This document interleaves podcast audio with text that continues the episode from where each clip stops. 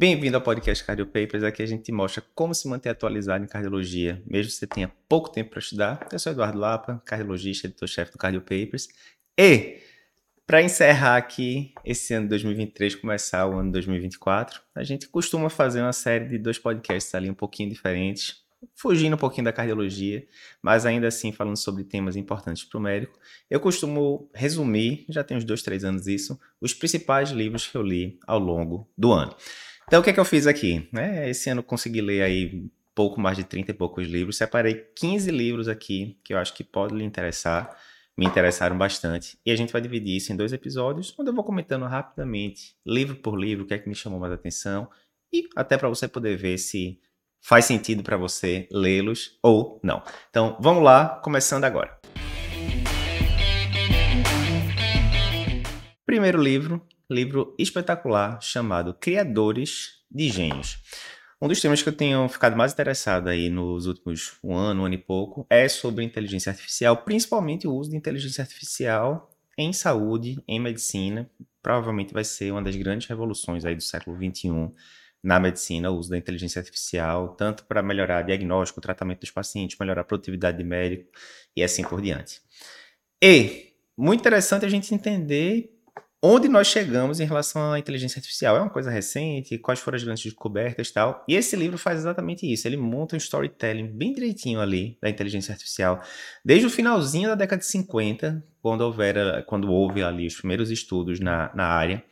Depois, década de 60, 70, 80, que a gente teve basicamente poucos avanços, mas aí você vê a persistência de alguns poucos cientistas que continuavam acreditando na ideia. E aí, década de 90 começa a acelerar um pouco, 2000 também, e aí década de 2010, né, a coisa vai evoluindo absurdamente, e década de 2020, a gente viu aí, finalzinho de 2022, saiu o chat GPT, e mesmo que você não tenha usado ainda, você deve ter ouvido falar tal. Esse livro, primeiro, ele tem um storytelling muito bom, então ele vai mostrando ali os principais players, as coisas que tiveram ali no meio do caminho. Ele fala um pouco também, de forma bem didática, né, como é que a, a inteligência artificial evoluiu, como é que ela consegue, né, interpretar imagens, etc. Então ele vai explicando de uma forma bem didática. Vale muito a pena você ler. Livro bem, bem fluido, bem tranquilo de ler. Não é técnico, nada do tipo. Mas ele vai lhe mostrando coisas muito importantes e que todo mundo vai ter que saber, né, em maior ou menor grau sobre inteligência artificial nos próximos anos. Recomendo fortemente. Primeiro livro, esse. Segundo livro, esse aqui infelizmente só tem em inglês, chamado Poor Charles Almanac. Esse livro eu já tinha lido ele no, no formato PDF ali, porque ele estava fora de catálogo há muitos anos, e agora no comecinho de dezembro ele foi republicado. E é uma compilação sobre aprendizados de vida e conselhos de Charlie Munger, que é um grande ídolo que eu tenho. Infelizmente, Charlie Munger morreu 4, 5 dias antes da publicação do livro, aos 99 anos. Se você não nunca ouviu falar de Charlie Munger, ele era o parceiro de Warren Buffett, né, conhecido como o maior investidor da história e tal. E eles tiveram uma parceria ali muito longa, de mais de 50 anos, etc. Ah, Eduardo, quer dizer que é um livro sobre finanças? Certo? Não. É um livro sobre vida, na verdade, né? Charlie Munger tinha várias qualidades, entre elas o raciocínio muito rápido, muito claro, né? E uma das coisas que foca muito o livro é sobre o esquema de modelos mentais. O que é o modelo mental? O modelo mental são formas de você ver o mundo, né? Então, exemplos de modelos mentais. Inversão. Em vez de você saber, ah, tô com dificuldade de saber o que é que eu quero da vida. Faça o contrário. Inverta. Elimine o que você definitivamente não quer da sua vida. Ah, quero escolher uma especialidade. Estou em dúvida ali no final da faculdade, etc é, sobre se eu vou fazer cirurgia ou se eu vou fazer clínica médica. Vamos inverter. O que é que você não quer definitivamente, rapaz? Eu não gosto de ambiente de bloco cirúrgico. Opa, cirurgia já não é uma boa. Eu prefiro estar num consultório, um ambiente mais tranquilo, etc, etc. Talvez clínica médica faça mais sentido. E assim por diante, né?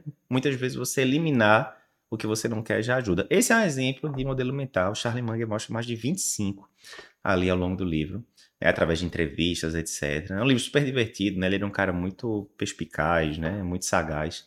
Vale muito a pena, só ter em inglês esse. Esse aqui eu tive que baixar pelo Kindle, porque até para você trazer a edição em português demorava bastante tempo para entregar. Recomendo fortemente por Charles Almanac. Terceiro livro, Do More, Great Work. Esse daqui eu acho que só tem em inglês também. Mas é um livro muito interessante pelo seguinte: muitas vezes, durante esse ano, em algum momento, né, de 2023, eu me peguei, eu até falei isso no Cardio Papers Experience 2023, até eu me peguei ali, olhando ali, eu costumo fazer o meu calendário semanal, né? Na, no domingo à tarde eu vou botando ali todos os horários, o que é que eu vou fazer em cada turno, etc. Compromissos do Cardio Papers, pessoais, etc. E teve uma determinada semana ali no meio do ano que eu olhei e falei, rapaz, olhando aqui para os meus compromissos a semana toda, tô, não tô empolgado com 90% deles. A maioria aqui ou eu acho que não vai dar muita coisa, coisa mais burocrática, ou é coisa que eu acho que não tá me animando, resumindo. E aí eu comecei a pensar, né? Hum, o que é que eu posso fazer para mudar isso?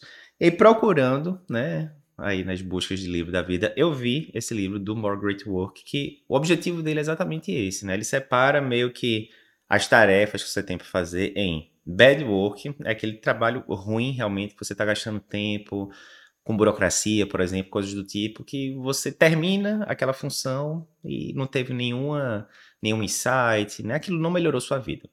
Tem o good work, que seria um, um, trabalho que você gosta de fazer, mas que não é aquela coisa que vai revolucionar sua vida. Você nasceu para aquilo, não é aquele momento que você fala, rapaz, eu nasci para isso. E o great work é aquele momento, né, que você entra em flow ali, que tudo corre bem, que você fala, rapaz, eu fui colocado no mundo para fazer isso. Vou dar um exemplo para mim, um exemplo de great work é o Cardio Papers Experience. Você está lá no palco com centenas e centenas de pessoas interessadas em se atualizar em cardiologia, apresentando temas de cardiologia, inteligência artificial, decisão, tomada de decisão, enfim, né? É aquele tipo de coisa que você fala, eu vim para a Terra para com esse objetivo, né? E esse é o great work. Qual é o objetivo do livro? É como você otimiza a quantidade de great work na sua vida e você diminui ao máximo a quantidade de bad work. E eu costumo dizer que livro é bom quando ele muda ou a sua conduta ou pelo menos a sua visão de mundo. Por exemplo, o primeiro livro que eu falei, Inteligência Artificial, mudou muito a minha visão, né, de como é que a gente chegou até aqui em inteligência artificial e para onde, provavelmente, qual a capacidade que a gente tem para ir. Livro show. O segundo livro do Charlie Munger, né, que eu comentei, direto eu fico pensando, o que é que Charlie Munger faria com isso? Será que ele ia usar o modelo mental X, Y, Z, etc. Enfim. Inclusive, eu fiz já, depois eu posso mostrar para vocês, eu fiz já uma inteligência artificial que simula o raciocínio de Charlie Munger. Bem interessante. E esse livro aqui do é, More Great Work, ele tanto mudou a minha visão, né, de como escolher ou não as coisas que eu vou fazer no futuro, primeiro. E segundo, me ajudou, de fato, a eliminar mais bad work. Eu comecei a delegar, ou simplesmente cortar, não, não vou fazer isso aqui, né, não vai fazer tanta diferença, eu não gosto, tal. vou cortar e pronto ou delegar né, para outras pessoas, e por aí vai. Livro muito bom, se você tá com essa percepção, às vezes, de que boa parte do seu horário de trabalho você está empregando em coisas que não estão lhe fazendo brilhar os olhos, é uma boa recomendação de leitura para você dar uma checada. Quarto livro, bem interessante, esse daqui eu acho que também só tem em inglês, é o The Art of Learning, desse autor aqui, Josh Waitzkin. Interessante, interessantíssimo, né? Uma das áreas que definitivamente eu mais me interesso é justamente didática, aprendizado, como fazer os nossos alunos, os nossos seguidores aprender né, da melhor forma possível, né? Aprender a maior quantidade de coisa possível, de, de preferência no menor tempo possível, né? E esse livro fala exatamente sobre isso. A história, né, é desse cara que foi eu não sei se chegou a ser campeão mundial, já tem uns bons meses que eu, que eu li, mas ele foi campeão de alguma coisa lá dos Estados Unidos, algum campeão alto de xadrez, desde muito pequeno, que ele estudava muito xadrez, etc. E ele vai meio que descrevendo a forma como ele ia aprendendo a aprender, né? O interessante é que, depois de muitos anos sendo campeão de xadrez, que é uma arte 100% intelectual, ele migra para um tipo de arte marcial, né? Tai Chuan, descobri através desse livro que Tai Chuan tanto tem a forma de arte marcial quanto a forma mais meditativa, né? E por aí vai. E ele vira campeão mundial ou, ou alguma coisa do tipo, usando os mesmos princípios de aprendizado que ele fez para o xadrez, mas agora numa arte né, majoritariamente física, né? Óbvio que tem uma parte cognitiva muito grande, como qualquer arte marcial, mas muito física, né? E é muito interessante que você pega um cara que virou faixa preta, entre aspas, em duas áreas completamente diferentes da vida, isso já não é comum, e que ele aplica basicamente os mesmos princípios para uma área e para outra. Cara inteligentíssimo, esse daqui foi indicação de um podcast que eu escutei dele, do autor com Tim Ferriss, que é um cara que eu gosto muito, que é que faz podcast lá nos Estados Unidos. E se você se interessa por esse tema, como é que eu faço para aprender melhor? O que é que está por trás do aprendizado? Essa é uma ótima dica de leitura. Quinto livro, Amor pelas Coisas Imperfeitas. Esse daqui é um monge budista, que é o autor, não sei se a pronúncia é essa, mas Haemin Sunim. Ele é o mesmo cara do, do livro que eu, se eu não me engano, eu falei em 2022, que é um livro espetacular também, que é coisas que você só vê quando desacelera, coisas do tipo. Alguma coisa do tipo, o título. Mas qual é a pegada desse livro? É basicamente é, conceitos budistas aplicados à vida moderna ocidental. Muito interessante o livro. Alguns conceitos que ele fala aqui, né? Um conceito muito interessante uma mentalidade feliz exige prática, né? Afinal das contas, se você perguntar qualquer coisa, o que, é que você quer? Quero ser feliz, etc tal. Mas a gente não vê a felicidade como uma habilidade, como uma skill que você consegue adquirir, né? Você acha que é uma coisa que vai, ah, quando tudo estiver encaixado, quando eu tiver no emprego que eu quero, a minha família estiver bem, eu vou, vou, ser feliz, né? E o que ele fala muito aqui ao longo, são vários trechozinhos curtos, né? Bem tranquila a leitura, o que ele vai dizendo é que é aquela velha história, você tem que aproveitar a jornada. Todo mundo fala, mas é verdade. Você tem que aproveitar a jornada. Não vai ser essa grande conquista de terminar o doutorado, virar professor da Universidade X, ganhar XYZ por mês no seu consultório. Não vai ser isso que vai definir, em última instância, né, a, sua felicidade. Então você tem que estar praticando todo dia essa habilidade. Um ótimo exemplo que ele diz é começar o dia com as coisas que você gosta de fazer, que de fato lhe causam bem-estar, e muitas vezes é uma besteira, né? Você tirar 15 minutinhos para ler ali um livro, fazer uma meditação, dar uma andada no, no, parque, na praia, o que é que seja, né? Isso aí vai variar de pessoa para pessoa. Outra coisa muito interessante que ele fala é esse: momentos especiais não estão separados da vida cotidiana, né? Isso eu tenho notado muito nos últimos anos, né? Vendo minhas filhas crescerem e tal. Muitas vezes os momentos que eu considero mais feliz ali ao longo do ano são momentos totalmente ordinários no sentido de comuns. É aquele negócio, você tá vendo elas brincando ali no parque, né? Se divertindo, etc, etc. Ou quando eu vejo elas falando alguma coisa que elas aprenderam comigo, né? Uma das coisas que eu falo muito para elas às vezes é no pain no gain, né? Se você não se esforçar, você não as coisas boas da vida dão trabalho, né? E aí, às vezes, eu vejo elas, que uma querendo desistir, a outra chega e fala: olha, no pain, gain, vamos pra frente, etc. E você vê que, como uma esponja, elas estão absorvendo ali as coisas e tal. Então, esses são momentos totalmente ordinários, né? Não é, mais uma vez, não é estar tá no palco do Cardio People's Experience com 700 pessoas na frente. Isso é massa também. Mas se você fosse esperar, concorda que, no meu caso, o Cardio People's Experience é uma vez por ano, se eu fosse ficar esperando esse, esse único momento estar tá lá no palco com um bocado de gente e tal, quer dizer que os outros 364 dias do ano não seria tão interessante, né? Ou seja, é um mau negócio, né? Mas aí vem a questão de você praticar o que ele fala muito no livro também, né? Que é um assunto que me interessa bastante, que é a meditação, o mindfulness. Né? Você de fato está presente ali no momento. Por quê? Esse momento que você vê, que eu vejo uma filha minha falando para outra, um conceito que eu ensinei para elas, que elas meio que absorveram, eu só vou notar e só vou ficar feliz com isso se eu estiver presente ali no momento, observando o que está acontecendo, né? Isso é fácil falar, mas difícil fazer. Muitas vezes a gente está lá com os filhos na frente e tal, e você está pensando no problema do, do trabalho, você está vendo alguma coisa aqui no WhatsApp, e aquele momento mágico ali passa e você nem se apercebe, né? Então, livro muito bonito. Esse é o tipo de livro aqui que eu, eu costumo dizer que só de pegar ele, folhear, eu já me sinto melhor. Costumo ler lê-lo muito, já li, já reli esse livro aqui várias vezes. Antes de dormir, ótimo livro para acalmar a mente ali e, e você ficar mais tranquilo. Sexto livro, The Tao of Pu. Esse daqui eu acho que tem versão em português, mas é, em português. Basicamente, o que é que o livro faz? Ele pega conceitos do taoísmo, né, que é uma vertente filosófica chinesa, e ele aplica, né, esses conhecimentos para a nossa cultura ocidental, baseada em trechos da história do Singapur. É uma combinação bem inesperada, mas que dá muito certo. O livro é, é lindo, né? É super sensível e tal. E me chamou muita atenção uma parte do livro em que ele fala sobre aquela questão de da gente estar tá sempre na correria, né? Muito típica da, é, da sociedade ocidental. Cai naquela história da esteira hedônica, né, que eu comentei agora há pouco, que é quando eu terminar meu doutorado, quando eu tiver um aumento X, quando meu consultório estiver assim, etc, etc, eu vou ser feliz, né?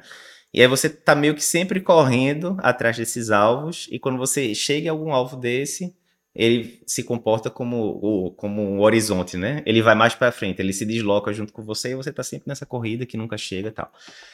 Conceito muito, né, bastante batido, vários livros falam isso, mas o jeito que ele apresenta esse conceito entre vários é muito bem escrito, né? Livro é, é uma peça de arte total. Vale muito a pena. Não tenho certeza se tem em português, mas acho que tem. Mas em inglês é essa, tá aparecendo, aparecer a capa aí para você. Livro que vale muito a pena, conceitos de taoísmo, né? Conceitos milenares chineses aplicados à vida moderna ocidental. Sétima indicação, O Mesmo de Sempre, do autor Morgan Housel. Esse autor é o mesmo do, do livro A Psicologia Financeira, que é um livro espetacular, storytelling super bem feito, o cara escreve muito bem. Já escutei vários podcasts dele, é um cara muito inteligente. E o que ele fala aqui nesse livro é, né, quando a gente vai falar de, ele fala de finanças, né, obviamente, né, é o nicho dele, mas fala sobre vida também. Quando a gente fala de finanças, normalmente vem aquele negócio, né, ah, onde é que eu devo aplicar meu dinheiro, qual é a ação que vai estar tá bombando, né, etc. E o que ele fala é, a gente nunca vai conseguir prever exatamente, né, quanto é que vai estar tá a taxa de juros no Brasil, nos Estados Unidos daqui a um, dois anos. Impossível dizer ao certo. Quanto é que vai estar tá o preço do dólar? Impossível dizer ao certo. E por aí vai, né? Então ele usa a inversão de Charlie Munger, né, voltando lá para o segundo livro, para fazer o contrário. Olha, tem um bocado de coisa aqui que vai mudar, que é impossível prever e que, portanto, é meio né, improdutivo a gente ficar elocubrando como é que vai estar. Tá, né? Vamos fazer o contrário? Vamos focar no que definitivamente não vai mudar? Né? Ele usa a inversão e foca o livro todo na inversão. Ó, o que é que vai ser o mesmo de sempre? O que é que não vai mudar? Exemplo. Em alguma hora, pode demorar dois anos, três anos, cinco anos, dez anos, quinze anos, vai acontecer alguma crise financeira pesada, mercado de ação vai cair 20%, 30% e assim por diante. Correto? Isso, se a gente pegar ao longo dos últimos 100 anos, já aconteceu várias vezes, o Covid deve ter sido a última vez, né? Mas, enfim, crise do subprime em 2008. Você pega aí, tem cri é, crise dos tigres asiáticos final da década de 90. Sempre vai chegar uma grande crise. Beleza. Você não sabe quando, mas o que é que não vai mudar nunca? Na hora da crise, as pessoas vão continuar tendo comportamentos muito parecidos, porque o homem é o mesmo, no final das contas, né? O ser humano, né? Então o pessoal vai continuar se desesperando, querendo vender as coisas quando tiver com preço lá embaixo, assim por, é, por diante. Então ele foca muito nesses conceitos que são perenes, né? Que fazem parte da natureza humana, o comportamento humano frente a adversidades etc, né? Outro exemplo que ele dá, por exemplo, até de Jeff Bezos, né? Tem uma entrevista muito interessante de Jeff Bezos que ele cita aqui, em que Jeff Bezos fala: olha, a gente não sabe como é que vai ser o futuro exatamente da Amazon, né? O CEO da Amazon, né?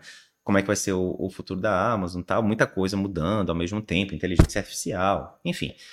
Mas aí Jeff Bezos fala: o que é que vai ser sempre o mesmo de sempre? O que é que não vai mudar? Daqui a 10, 20 anos, os nossos clientes vão continuar querendo preços o mais baixos possíveis. Não vai acontecer nenhuma situação que o cliente vai estar querendo pagar mais um produto.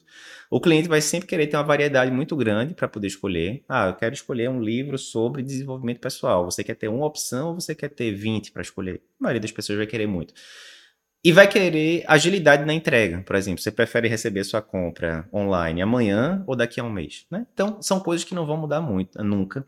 O Jeff Bezos é um exemplo que ele cita aqui no livro, mas ao longo de várias histórias, de vários capítulos, ele vai pegando raciocínios, né, que estão nessa linha de essa linha mestra de raciocínio, mas que você pode usar tanto para finanças quanto para a vida cara que escreve bem demais. Se você não leu ainda Psicologia Financeira, eu começaria pelo Psicologia Financeira antes, que já é um livro clássico, né? Eu acho que já tem uns quatro anos aí, vendeu milhões de cópias.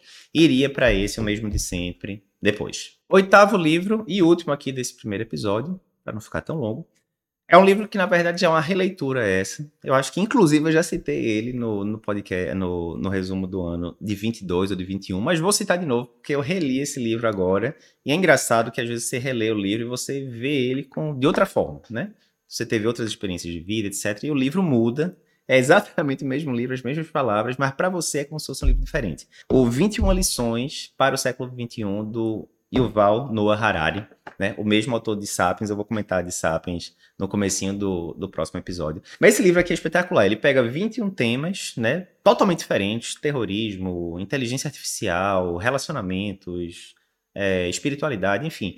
Ele coloca, ele faz reflexões sobre esses 21 temas e como ele acha, né, que a gente está se comportando hoje em dia, como é que vai se comportar nos próximos anos, etc.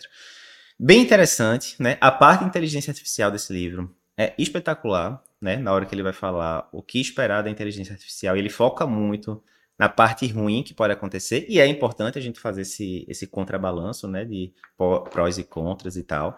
Mas coisas muito interessantes que ele fala. Primeiro, em relação à criação de filhos, né? Ele fala um negócio muito interessante, porque se a gente vai para as escolas atuais, né, elas estão muito, é o mesmo modelo de escola que eu, né, vivenciei 30 anos atrás, que meus pais vivenciaram né, várias décadas atrás, é muito aquele esquema muito parecido. Você chega lá e tem aula de matemática, troca o professor, tem aula de português, etc, etc, etc. Que é muito modelo ali, né, pós-revolução industrial, né, para preparar pessoas para o mercado de trabalho e tal. Ok. Uh, com muitos conhecimentos que às vezes né, não são nem tão práticos para a vida adulta. Enquanto isso, várias coisas que são importantes para a vida adulta, como oratória, trabalho em equipe, finanças, etc., não são abordados. Mas enfim. E ele fala o seguinte: na hora que você bota inteligência artificial no meio, revoluções múltiplas que vão acontecer nos próximos anos, o mercado de trabalho vai mudar incrivelmente. Né? E provavelmente algumas profissões vão deixar de existir, outras vão aparecer, e não tem como a gente prever muito isso. E aí vem com a história lá, juntando com o livro anterior do Morgan Housel. E aí, se eu não consigo prever o futuro, como é que eu vou preparar minhas filhas, por exemplo, para esse futuro? E aí um dos pontos que ele fala muito interessante é, é aquela história do mesmo de sempre, né? Da, do livro anterior. O que é que vai continuar sendo importante daqui a 10, 20, 30 anos, independentemente do que aconteça? Ele cita os 4 6, eu gosto muito desses acrônimos e tal, né? Ele fala dos 4 6, que é o quê? Pensamento crítico, é importante hoje em dia, né? Para um médico, para um advogado, para um engenheiro. Vai continuar sendo importante daqui a 20, 30 anos.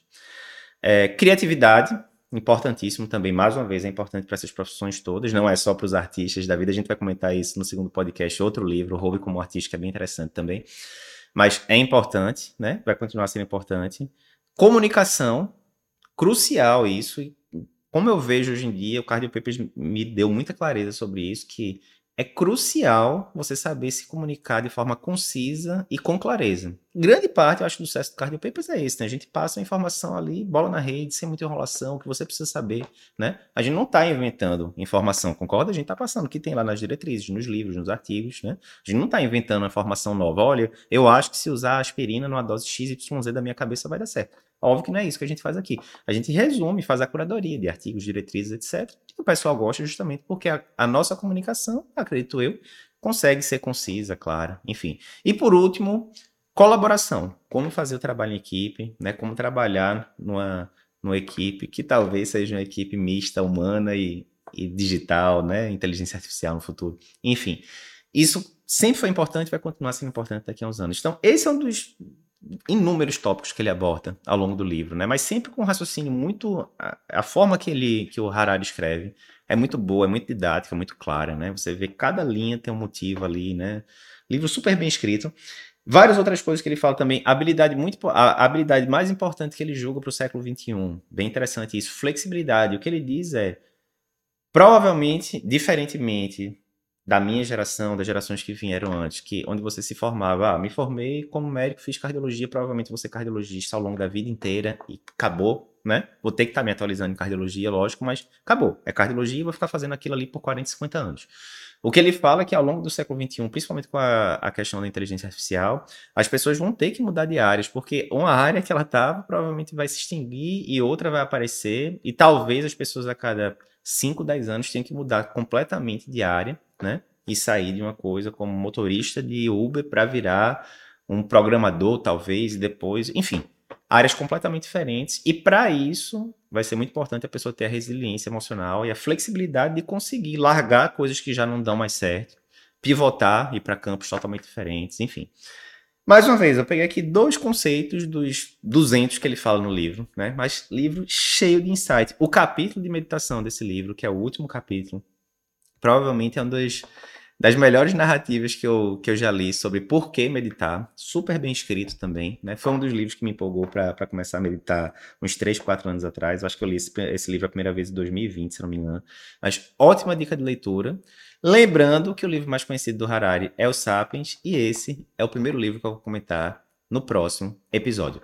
Lembrando, se você gosta desse tipo de conteúdo que foge um pouquinho ali a ao, o feijão com arroz ali, falando só a parte técnica de medicina, dose, medicação, novas diretrizes, que a gente adora falar isso, mas a gente gosta de sair um pouquinho também desses temas e falar de temas mais gerais. Se você gosta desse tipo de conteúdo, tá vendo o vídeo aqui no YouTube, comenta pra gente, se inscreve no canal. Se tá escutando pelo podcast, não esquece de dar cinco estrelas pra gente e compartilhar com os seus amigos.